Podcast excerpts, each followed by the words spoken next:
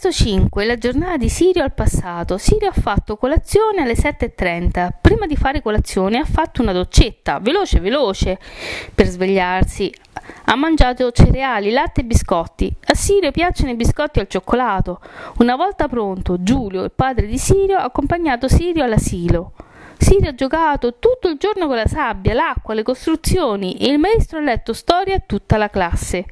Tutti i bambini hanno ascoltato le storie e hanno giocato insieme.